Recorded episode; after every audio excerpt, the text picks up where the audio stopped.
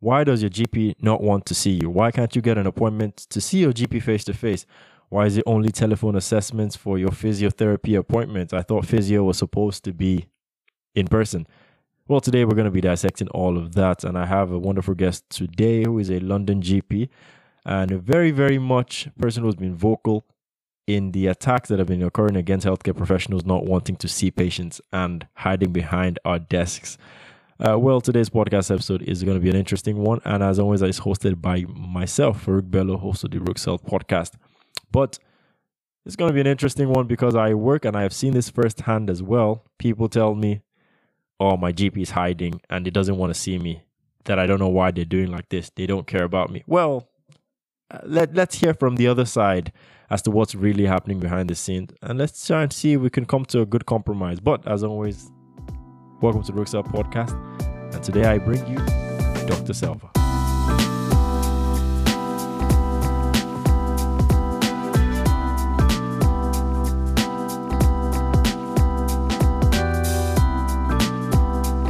Back to Rook Self podcast. As always, Farouk here again as your host. Today we have a very uh, interesting topic. I say all my podcast episodes are interesting, but today's one is very, very, it's very, it hits home, I would say, in the way I work personally and what I've seen both on social media. And it's one of those rare cases where the social media and in real life, you know, experiences actually marry up very well. So today I have uh, a G P with myself, a doctor. I will give his name. I'll let him introduce himself in a second. But he's here to talk to me, and we're going to have a discussion, very nice discussion about the recent, uh, what's been happening in the media and the recent general sentiment of well, public sentiment towards G P. So before I carry on, I'm going to jump straight into it. I'll let him introduce himself, doctor. Uh, hi, hi, Farouk. Um, so my name is uh, Doctor Silva Seeland Selvarajah, or, or Silva. Uh, that's why everyone calls me, um, including a lot of my patients. Um, I am a G P trainer and partner in East London in Tower Hamlet, as I've been there for about eight years uh, at, at my current place. Brilliant. Brilliant. And it's it's great to have you on the on the podcast, to be honest, because I know you've been very, uh, on Twitter particularly, you've been very vocal about the both the problems that are, you know, plaguing the healthcare system, well, N H S and particularly G Ps and primary care, but also you've been you've been providing solutions as well, and you know, been really highlighting it and trying to combat the the noise. So we're going to dive straight into it. So what I think a lot of people are very curious about. So recently, I don't know, some people may be listening, or you may look yeah. online, or places like the Daily Mail, they have gone on, an, they, they went on an attack campaign talking about how G Ps are causing people to, you know, not see, they don't want to see patients, they're letting people die, they're all sorts of, you know, to, to most healthcare professionals, egregious claims that, that mm. seem just purely clickbaity. Uh, and you obviously have, you know, tried to combat this and fight against this notion. What are your thoughts on why? Let's start with a nice open-end question. Why do you think this is happening? Uh, this is happening. Why, why do I think there's a, suddenly an attack on uh, on G P specifically? Yeah. Um, and and and so I, th- I think I think it's a um, it's a very interesting question, Farouk. It's it's, a, it's a quite a complex one to answer. Um, Absolutely. So um, we've had about so we've had about ten to eleven years of underfunding in the N H S. So N H S Um, in terms of its demand because of austerity hasn't been funded to the level it should have been. So that's that's a fact, and and, and it's, it's been accepted. And what that meant is this problem has been building up for a while, and then uh, so so all these shortages and and and and the demands on the service aren't anything new. What's really exposed to is is COVID. Um, so COVID has skyrocketed demand in, in primary care and across all the other sectors of the N H S. So it's really exposed to shortages. So patients are feeling it. And some would say the press is reflecting that. But it's also fair to say that there's some of the press are also fanning the issue as well to, to, make, to make it a very simplistic solution to say face-to-face, see them face to face, and everything's going to be all right. And we, we know that's not going to solve it because there are about we're about eight thousand G Ps short. And initially, Jeremy Hunt had a target of finding five thousand G Ps by twenty twenty, and we're nowhere near that. Um, and then the, uh, uh, Boris Johnson set a new target of six thousand new G Ps by twenty twenty-four and twenty-six thousand support staff. So that's other clinicians into primary care. We're about ten thousand into those twenty-six thousand, uh, but we, we're not, nowhere near the target. The G Ps, we actually got a net loss of about one thousand G Ps, depending on whichever. So some say one thousand three hundred G Ps, some say about nine hundred. So on average, about just just about one thousand G Ps less than we had in twenty fifteen. So I think that's created a perfect storm. Um, yeah. So press always, when I say press, I'm I'm I'm, I'm very mindful. There are lots of um, um, media and journalists out there who actually portray the right news. Yeah, um, there are some specific ones. I'm going to name names. Daily Mail is one particular one who's been leading a campaign. Uh, so it's not fair to say all press. So Daily Mail has been leading this, and it's it's been portrayed as face to face is going to sort the problem out, but it's not. Um, um, and and also, if you look at what's happening in, in G P at the moment, previously, before twenty nineteen, it can take about two to three weeks to see a G P face to face. Now, forty-one in July, forty-one percent of the appointments were done on the same day. Yeah. So that is an amazing progress, and uh, and uh, I, I'm actually working much more efficiently now, given this triage system we're doing. So what we do at the moment is patients will either send us an online consultation or they will call us with their problem, and we'll look at that, and then we'll then book an appointment accordingly. Now, how that appointment turns out to be could be face-to-face, could be telephone, could be video or text. Um, so, and a lot of patients love it because they mean, that means they don't have to actually come into the G P, take time out, and and sit in a waiting room with other people who might be ill themselves. Yeah. Um, so, and it offers convenience, um, but it's not right for all of them. Yeah, that is that's the truth.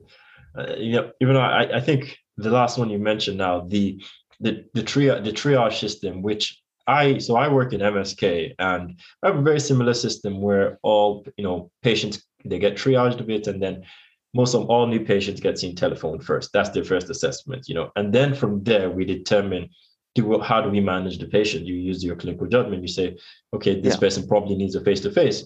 We can bring you in when you have availability. You can be managed by telephone. That's one option. You can manage by video.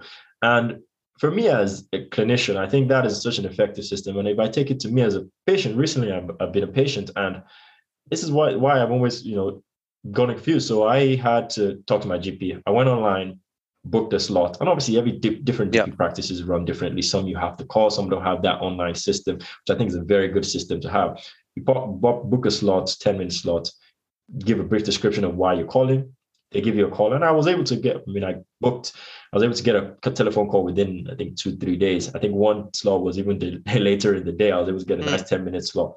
Told them my, what I had, the problem, what I needed, and I was able to be solved over the phone. I didn't need to drag myself into the clinic. For example, a lot of people have work, for example, you know, you don't want to have to take yeah. a whole day out of work to go in. But if you need to, the option is there. And I think you mentioned that this, uh, you know, this is very true that a lot of people are feeling this way, that some people feel like, oh, they really want that face-to-face. But at the end of the day, you need to realize these issues were not are not new issues per se, as you mentioned. It's not as though just this year that, you know, it, it would take a while to see a G P. M S K clinics at the moment, physio clinics, my colleagues yeah. have their calendars booked so fully that their follow-up slot may be four, six weeks down the line. And it's not their fault. It's not anyone's fault. It's, but it's capacity issue. It's not. It's an issue that's been there before. Now it's just been aggravated even more. Uh, and it's been exposed, Absolutely. as you mentioned, uh, by the whole COVID pandemic.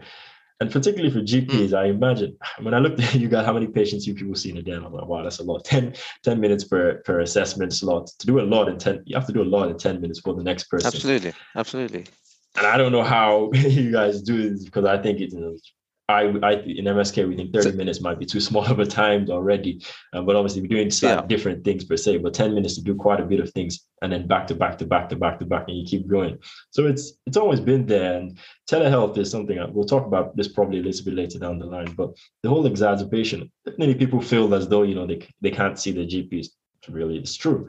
But as you mentioned, it's not something that is brand new. You know, these long waiting lists, the fact that when you call, it's just a bit longer now.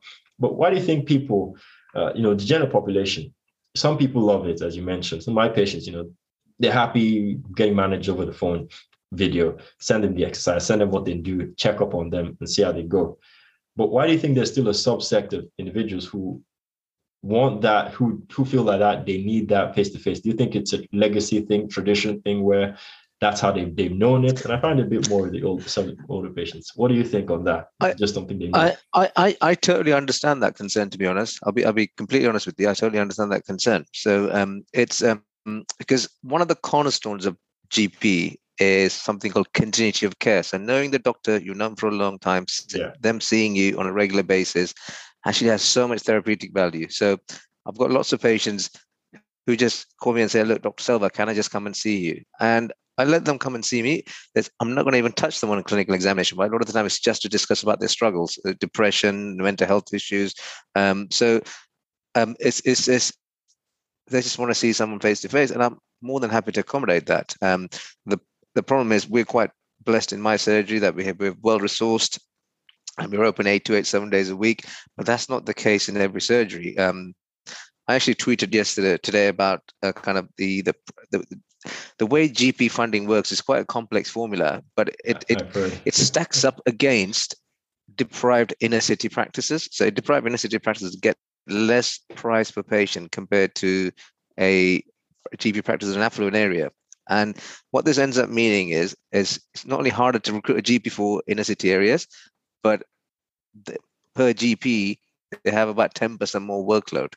So, so at my, yeah. Uh, so so that that's that, it's a formula, and I don't know if you know how much G Ps get paid uh, per patient. Um, a lot of people get surprised when I tell them. So you have a base price of about sort of ninety-five quid a year, uh, and then that's ninety-five pounds per annum per patient per year. That's the base price, and then if you address some of their blood pressure as well, their blood sugar levels, and their asthma control. So if you control their um, their chronic diseases, and with the flu vaccination and everything else, that kind of pushes up to about one hundred forty to one hundred fifty pounds per per patient per annum.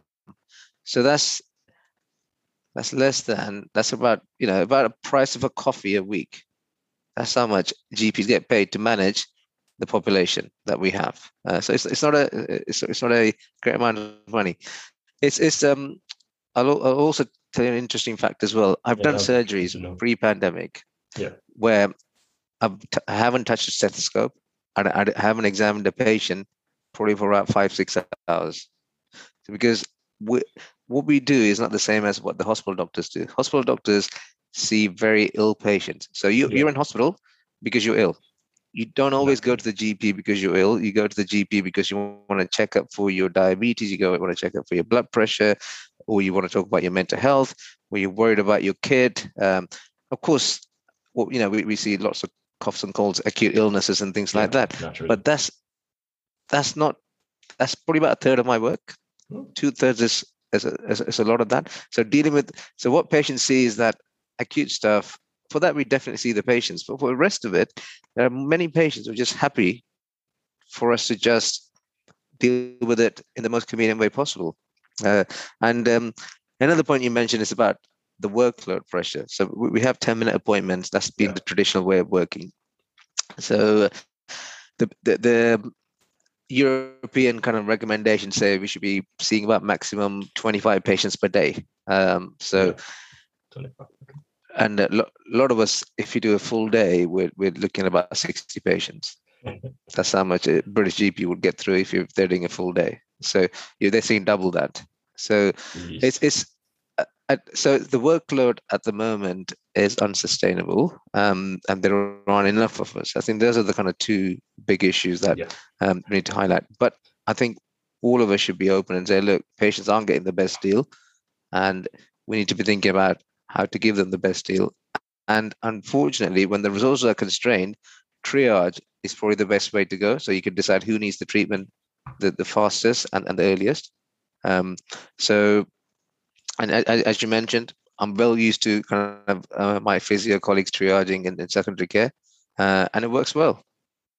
Yeah, I mean, exactly, exactly as you mentioned, and, you, and we're going to get into the additional roles in, this, in, in the second aspect. But two things you, that I think is almost has become almost an echo chamber, but it's an echo chamber which needs to be mentioned a lot is Now, the reason that I would say the reason you're not able to see your G P, your physio as soon as you want is not because they don't want to see you.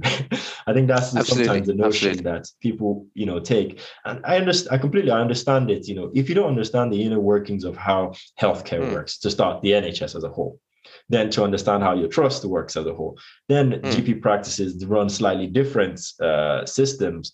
These are all complex things that, you know, general public or someone who is, if I was not in healthcare, I would probably not know this, or if you didn't do active research in it. It's not a case that I don't want to see you, or I'm just hiding behind my desk. I don't have chosen to only do telephone calls. If you know how many times I often get um, when I have a telephone assessment, and the first thing, and then the first minutes, a patient would say, I don't see how physio can help with uh, be over the phone. I don't understand this. And they already have a negative mindset saying, you know, you can't Absolutely. do physio over the phone. And that's, It, it's something you already, I already know I have to overcome by showing you, you know, it's not, we're not doing, we, we don't have to do it all via phone. There are options. We can do a video, we can do a face, you can bring you in. But we're doing the initial via telephone because just to, for efficiency purpose, because if we brought everyone into the clinic, we would be wasting some people's times, mine, because we you'd come yeah. in and I would talk to you, or I would grab your subjective history, which I could have done over the phone and use the thirty minutes that you have when I see you face to face for purely the objective, as opposed to asking you all the questions that I could probably ask you over the phone about your social history, what's your background, yeah. what sports you do. Yeah. And I think that's the that's the that's the thing I, I really did not like. And I'll be honest, I have a soft spot for doctors. And for those who know, my, my dad's a doctor uh, in Nigeria. My sister recently became a doctor last year. And so when I yeah. see a lot of the negativity, and I'm just wondering, I'm like, I don't think I've met many, you know, doctors who who don't want to see their patients and say, my dad is he's a very interesting man. We've been trying to get him to cut his hours down. He loves his job and he sees his patient. Obviously, it's a different country. Yeah. But a lot of doctors, a lot of people yeah. come into health is because they genuinely enjoy helping people. There are moments that uh, I'm sure you'll you still get them when you see a patient and you yeah. really know you made an impact in that patient's life and you really helped them. Yeah. And it, it makes you just start to think, yeah, this is one of the reasons. Sometimes you think, you know, you're under a lot of pressure, but It's, I think that's the notion that, but as you mentioned, places like the Daily Mail will spin a narrative saying the G Ps don't want to see you, or they'll put a very catchy headline saying this person died because their G P refused to see them. And I think these type of narratives are very dangerous and creates, as you mentioned, fanning that flame of, of you know, issues that were already here before, but it's just to mm. get catchy headlines. And that's what people sometimes I, I, realize. I, absolutely. Um, Absolutely. I, I, I think what's really, really lacking is a mature debate about how we fund healthcare in this country. Yes. So, so, so, so we, we're we're not being honest with patients. Um, we, we're not, we're not telling them how much is. So, what we get is a headline figure of N H S being fun, funded to the tune of one hundred fifty billion, one hundred seventy billion, yeah. and you know, Numbers. two hundred billion. All kinds of billions get thrown out. But we're not, we're not, we're not looking at okay, how does that compare to somebody like Germany, somebody like France, comparable economies, and And what's the experience of patients there? Patient experience uh, often isn't always taken as the the the gold standard, and what that means is stories like my G P didn't see me face to face gets highlighted, uh, and and what we don't do is we don't we don't fund healthcare to economies that are similar size. So U S A spends about twice as much as us uh, for.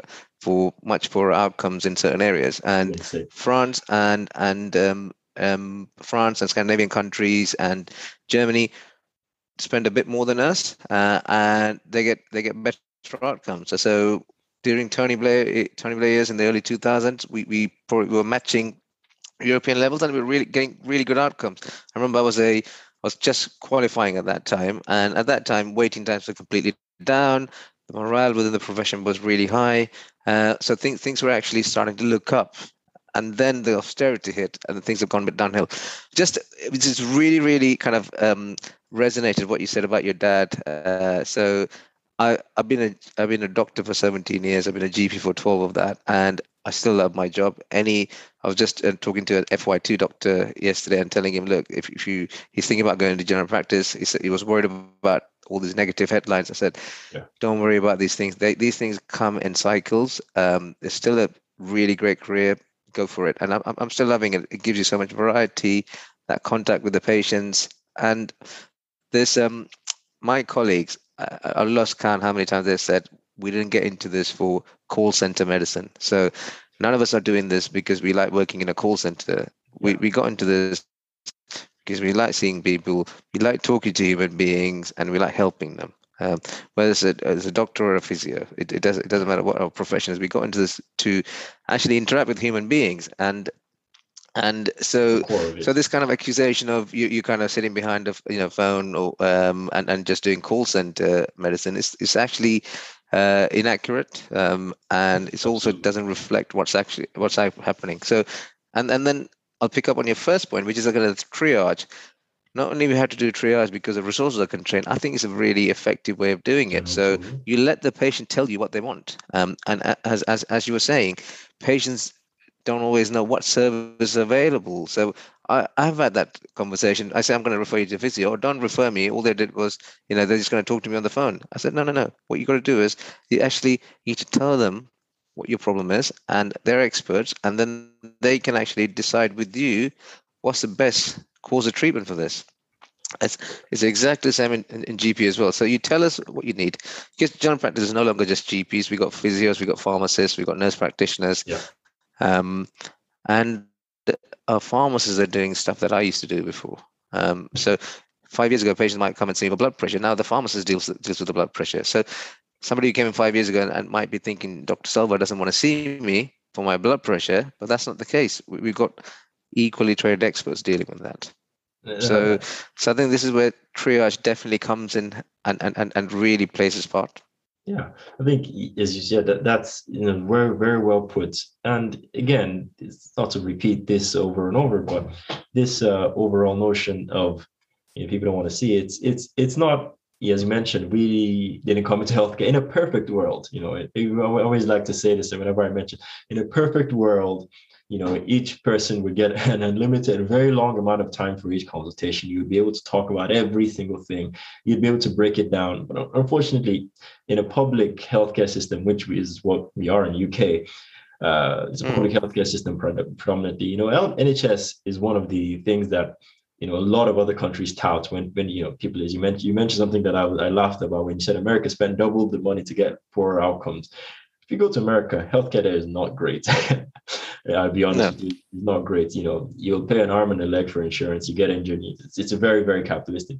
And N H S is a good overall thing. I quite enjoy. I'm from Nigeria, where you know, health, public healthcare system is basically it's very, very, very, you know, very wishy-washy. I'll be honest, to say the very least. Mm. But you're coming over here and you see a system where you know, but there are reasons why it is is so. And this goes comes back to the things issues such as funding, which is a very big one. And one thing that I wanted to actually mention, which I think you you may have some very good experience in where, where you work, because I you know, when I'm not in uh, Leicester where I'm based now, I'm in East London. That's where I'm not from, but that's where you know I stay so most of the time when I'm not here. Mm. Is how things are funded in inner cities and the discrepancies. And that's something I've seen a little bit because I work in Leicester. Even those who know about Leicester, Leicester has different, Leicestershire in itself has different areas, some more affluent, some yeah. less affluent. You have the city, which is a lot more condensed, a lot more people, a lot of different areas of different socioeconomic backgrounds. Okay. You have some places like the Harbour area where you have more affluent, retired, elder populations. Mm. And the remarks you get from these different areas in terms of, can I see my G P one? Uh, what services am I offering? The healthcare outcomes, it's very different. And I imagine mm. that is something, you know, the funding of G P practices, as you mentioned, is also a bit of socioeconomic backgrounds and inner cities, as you mentioned. Why is it so? Specifically for G Ps, I have a rough idea, you know, generally there are big health inequalities overall. But how is yeah. it so for G P specifically?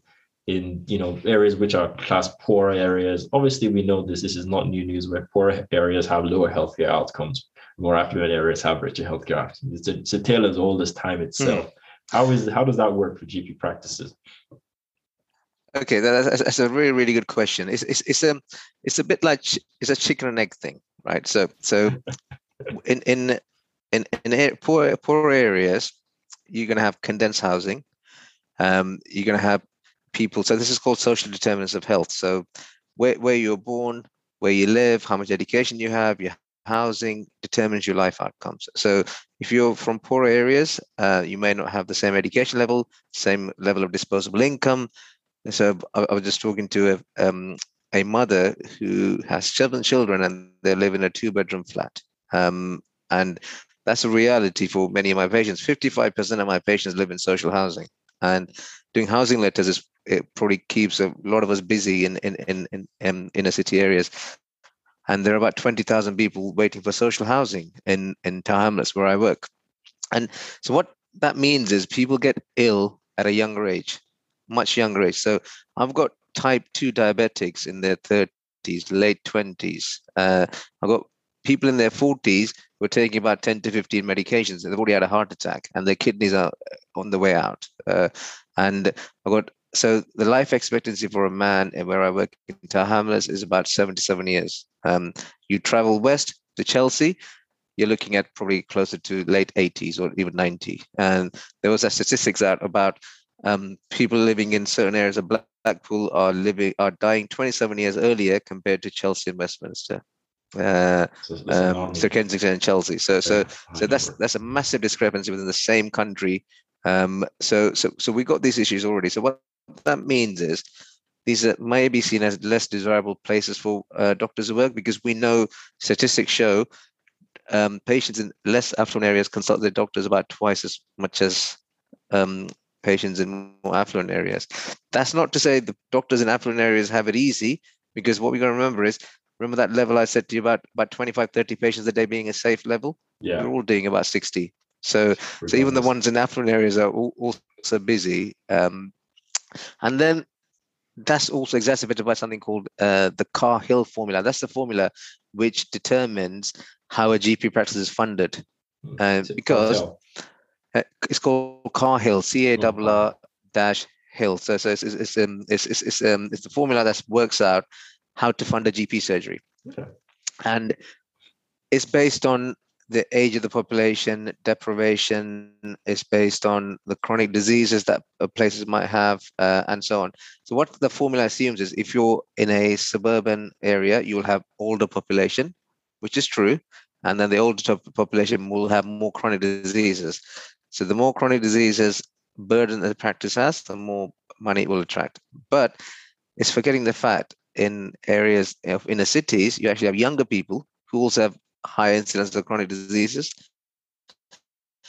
and also these people keep moving around as well. So there's a what we call high turnover of the list size. So the patients might be in one area and then they go to somewhere else because their landlords kick them out, or they're they're being moved to a different area. So the rapid turnover of patients. So what that means is um, the work in inner cities can be very challenging. But again, I stress it's not it's not because it's it's, it's less challenging in other areas. It's just yeah. it's a bit more challenging, and and um, it's interesting and uh, kind of talking about numbers. So in terms of funding, so N H S is publicly funded, and and it's not it's not funded enough. We could argue about, you know, some people will say yes, it's funded enough. What you do with that money, uh, but regardless, um, I've I've got a, a colleague who's a private G P, and um, he reluctantly does private G P work, and not because he wants to, it's because it's a way of him actually continuing his N H S G P work, because he, he works four days a week as an N H S G P, and he finds that workload so unsustainable, he's having to do one day in, in private. In private, he sees eighteen patients a day, half an hour appointments. Um, and he gets his coffee made, and he has a nice consulting room. And and then he, he comes comes to N H S the next day, and he sees about sixty patients, or deals with about sixty patients. So you can see, because, uh, so, but that's not affordable for everybody. Yeah. So that's one of the great constructs about N H S. You know, we don't have to worry about how big your wallet is, how much insurance you have, um, health insurance you have, when you walk into an A and E or a G P practice. We'll, we'll see you regardless. And you get world-class treatment regardless. It's not perfect, but I, I think it's probably one of the best health systems out there when you compare it to the, the rest of the world. Yeah, yeah, no, it, it it most it likely is, to be honest, most definitely is. Again, it's not a perfect system, and it's a good thing you mentioned something uh, interesting, which you'll probably talk on a bit, which is that um, private side of it. But again, the reason I brought it up, and for people who are listening, is when you're coming back to our original overarching messages why your G Ps can't see you, or why, you know, your physios or anybody can't see you.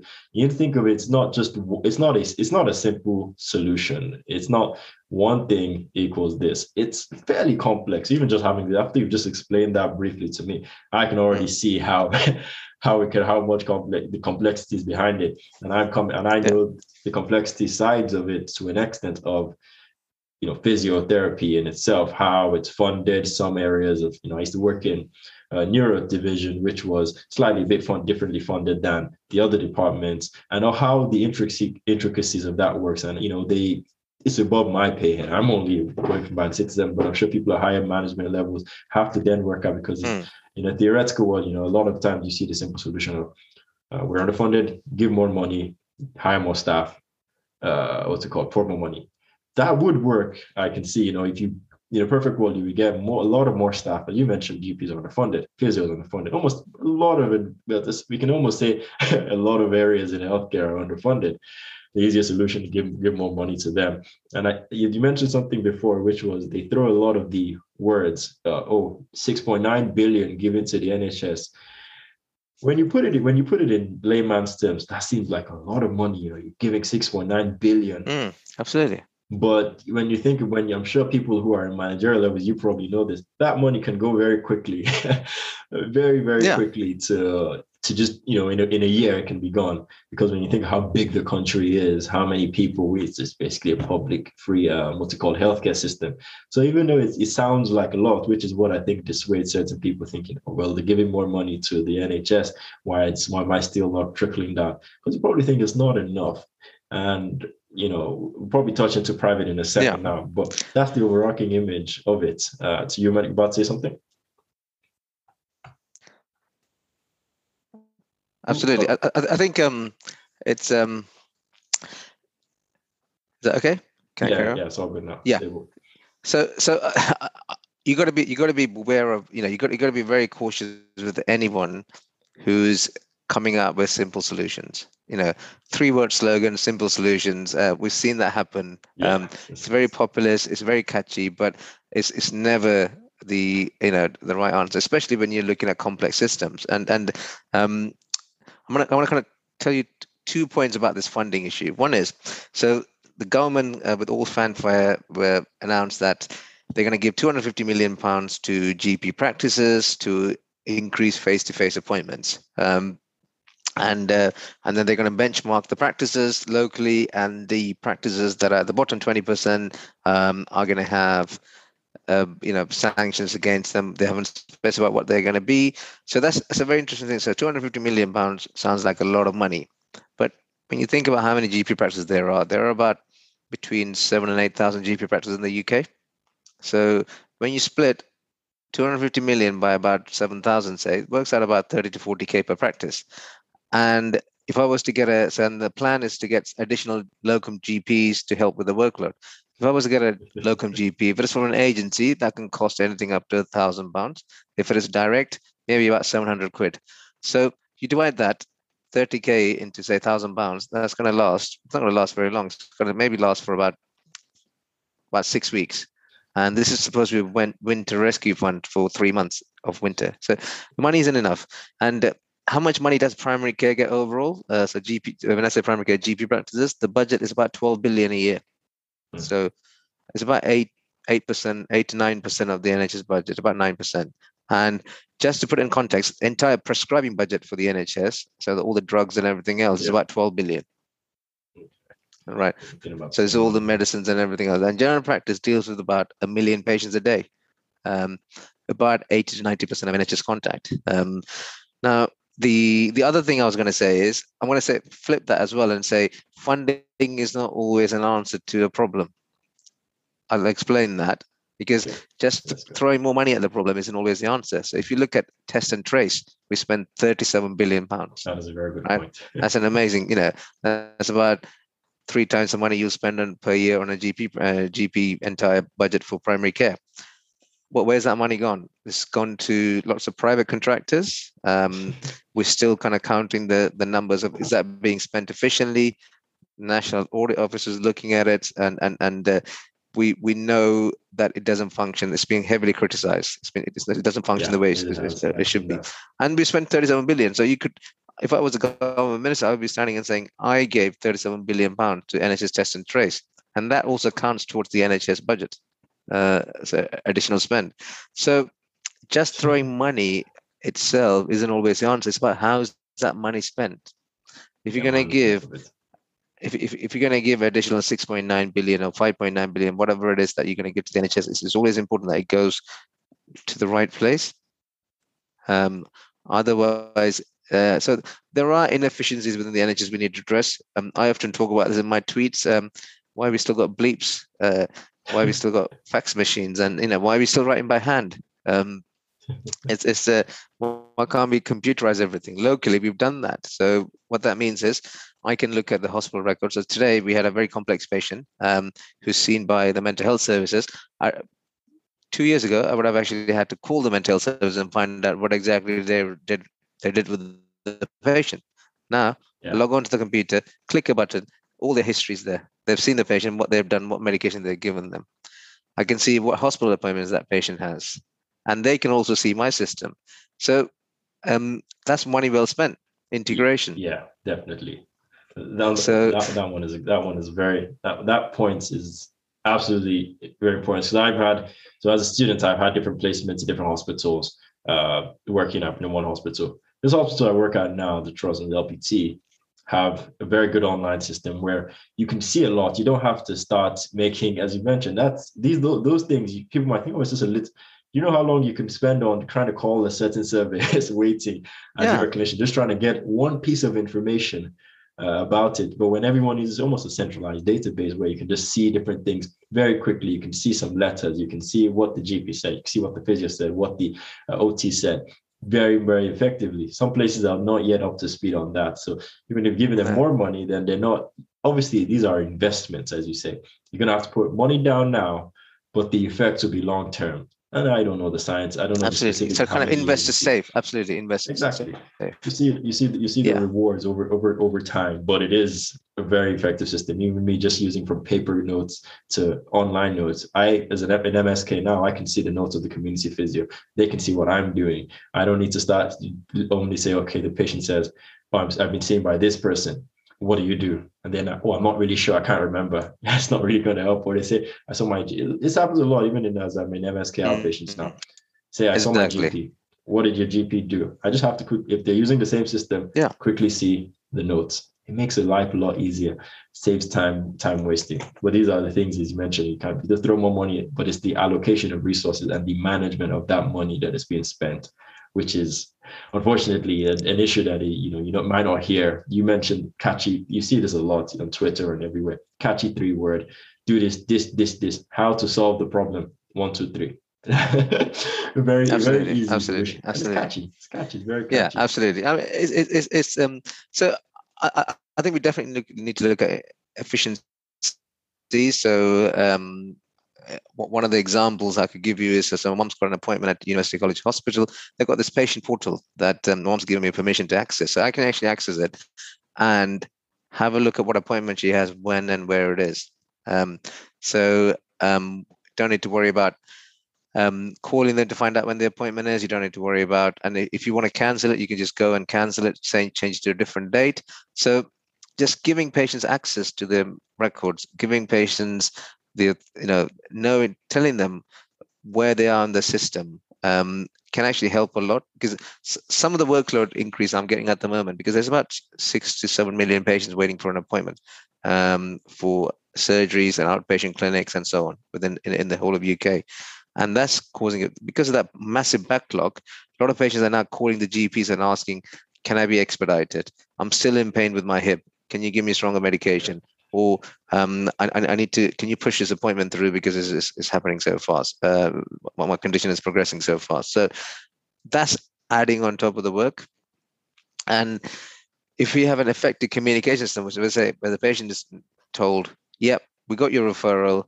Unfortunately, this is how long it's going to take." You can log on to the patient portal and see how many patients are waiting in front of you, or these are your results, and this is what we want to do with you. It could revolutionize the the thing. There are pockets of excellence throughout the N H S who are yeah. already doing that. That, that, that's that, that's very key. There are places doing that. It, the idea, the overarching idea is, can we replicate? Can we take what goods from different places? Because some places are doing some some things better than others. How do you replicate that to an overall system? And the realistic thing is that these things take time. Time is the uh, time is your friend and your enemy. I always say, both as a clinician and uh, from a managerial standpoint. Absolutely. I imagine where time can help. You know, time is always on your side, but you have to be patient uh, with it. Uh, one thing, as the last, I think the last talking point for this part of it is, and I wanted to get your thoughts on, because I think it's very interesting. You mentioned the private uh, system. Now, I don't know uh, where the privatization, because yeah. I'm from I'm from Nigeria, so I came here. Uh, for those who know, I'm an, I'm an, I'm an immigrant technically. Uh, I'm on a working visa, and I work here. And all I, throughout the idea of Brexit, things like that, when Brexit was happening, when Uh, people say we're working with privatizing the N H S. I mean, I think it's fairly asserted to say a lot of the promises made back then during that time, we're not, we're very, well, lies, basically. We're misleading at the very least and misinformed, because we've not seen some of the things that people said they were, they were campaigning. I wrote in it because I'm not a system, but I'm a, I'm a casual bystander in all of this.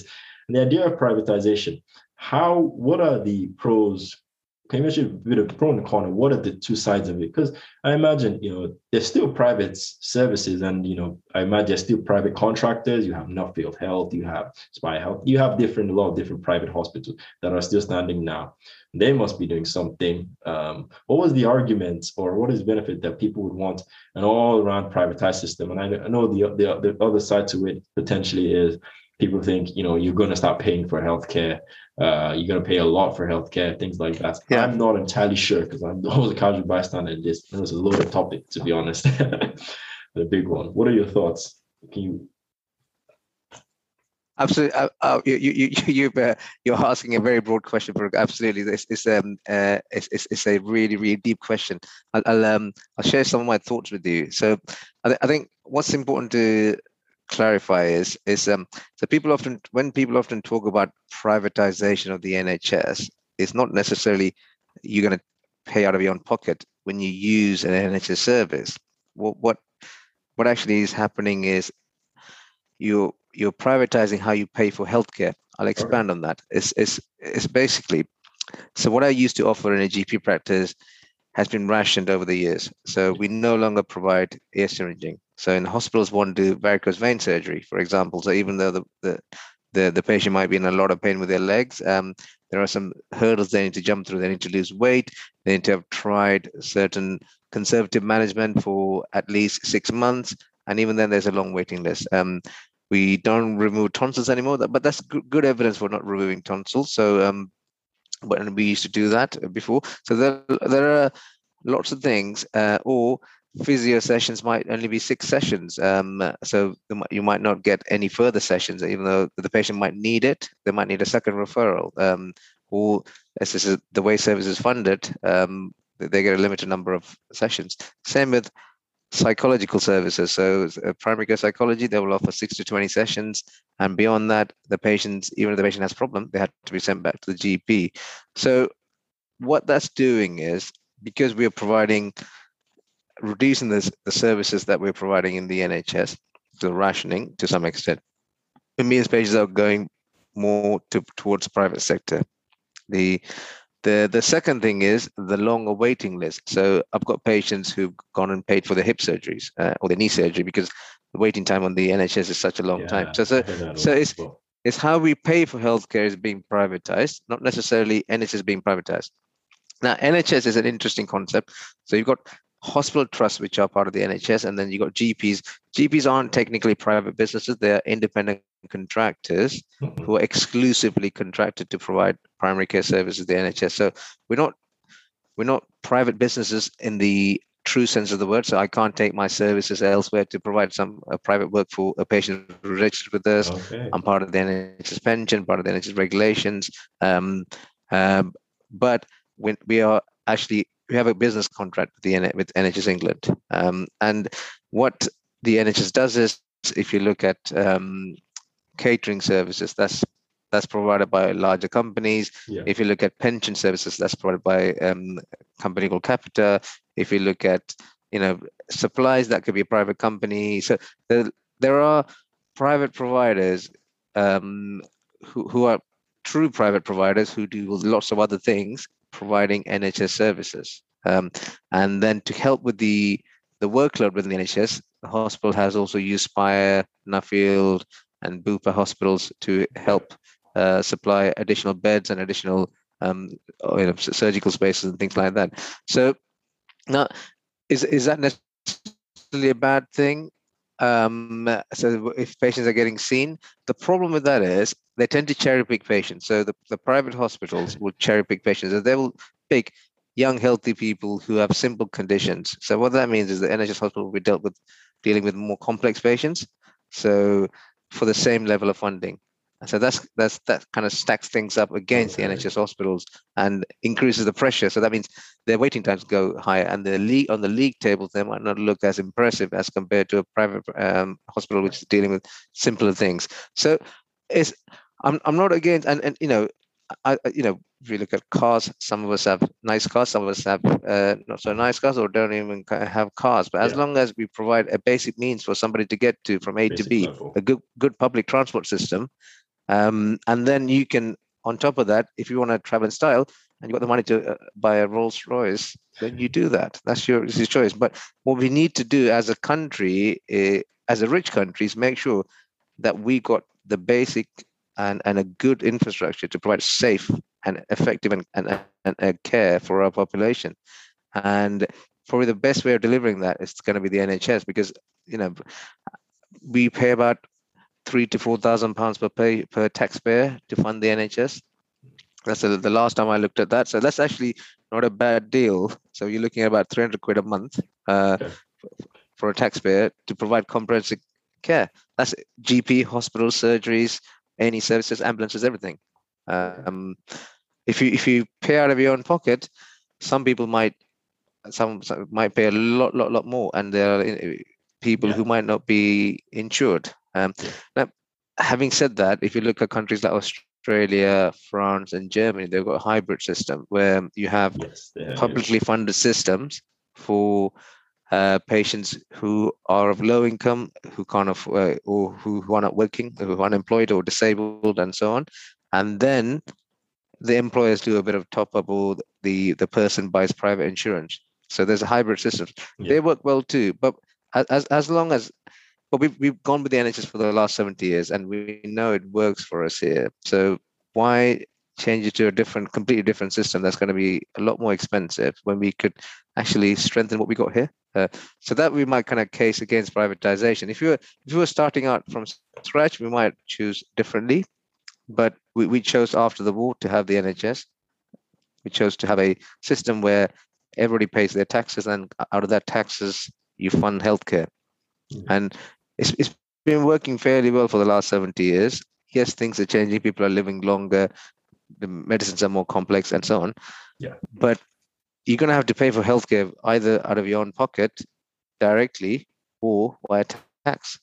That's a fact. It's one of the two. So as a nation, we need to have a mature discussion about how we're going to fund it. Yeah.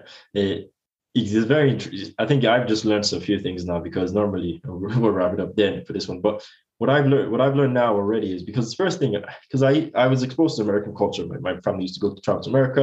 I have family there, yeah. cousins, and so forth.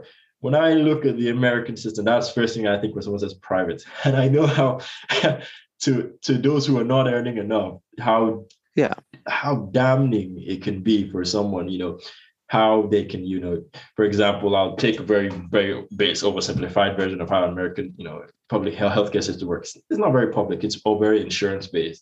Your insurance premium yeah. will be set at a certain rate. If you use mm-hmm. that insurance, for example, okay, you need this, and your, your insurance covers separate, set, certain things. If you use it and it doesn't cover everything, you have to pay out of pocket. And that's how a lot of people go into debt in America. Medical debt is a very big thing in America. I don't know. Can you? Yeah, that's right. People go into debt for that, and then okay, you've used your med, your insurance. Now your premium has gone up, so you're now paying more for the same cover because you've used it. Absolutely, it's like it's like car insurance almost in a sense. It's like car insurance, absolutely. I was going to say yeah. it's almost basically the same as car insurance, but for your body. I don't think you want to be comparing yourself with a car and paying. You use it, it goes up. There are multiple no. factors. It's not. It's very very complex, and to the to the end of the day, it really doesn't cover it. It's a lot of people's basic needs, and I don't yeah. think many people would want. I mean, yet. Absolutely. I, my my kind of big worry, Farouk, with this, the whole privatization conversation is, so there are really good hybrid models, uh, public hybrid, uh, public private models around the world, like um, like Australia, France, Germany, and some of the Scandinavian systems as well. But if you look at whatever we do in this country, we tend to reject European models, and we tend to embrace more American models. Uh, so that's that. You know, that's historically that's that's just been the way it is. So um, even if you look at what's happening to the N H S, I don't know if you know, there's a wholesale big reorganization of the N H S going on at the moment. It's called the integrated care systems. So they're getting rid of these things called C C Gs, which were local bodies that were tasked with commissioning healthcare for each each small area. And then our C C Gs are merging and providing health, uh, becoming I C Ss, integrated care systems, providing healthcare for about anywhere between sort of one and a half to two and a half million patients. Um, uh, so there are about forty-four in I C Ss in, in England. Um, so now we've gone from small is good to now large is better, uh, because, and, and the name is being driven because of the desire to do integration, integrate community services, secondary care services, and primary care services more. But the problem is they're being modeled after H M Os, healthcare management organizations in America, um, like Kaiser Permanente um, and and United Health and, and so on. So they, they um, so they're looking at models of a privatized system, which within which there are some pockets of excellence, rather than thinking we've got a really good publicly funded health service in the U K. How do we make it better using models elsewhere? Uh, or how do we make it better using our own examples? Because this, this is quite a unique setup in this country that we have. So that's my worry. So we, my worry is that we're moving towards an American style of healthcare without looking at really good examples elsewhere in the world. Mm.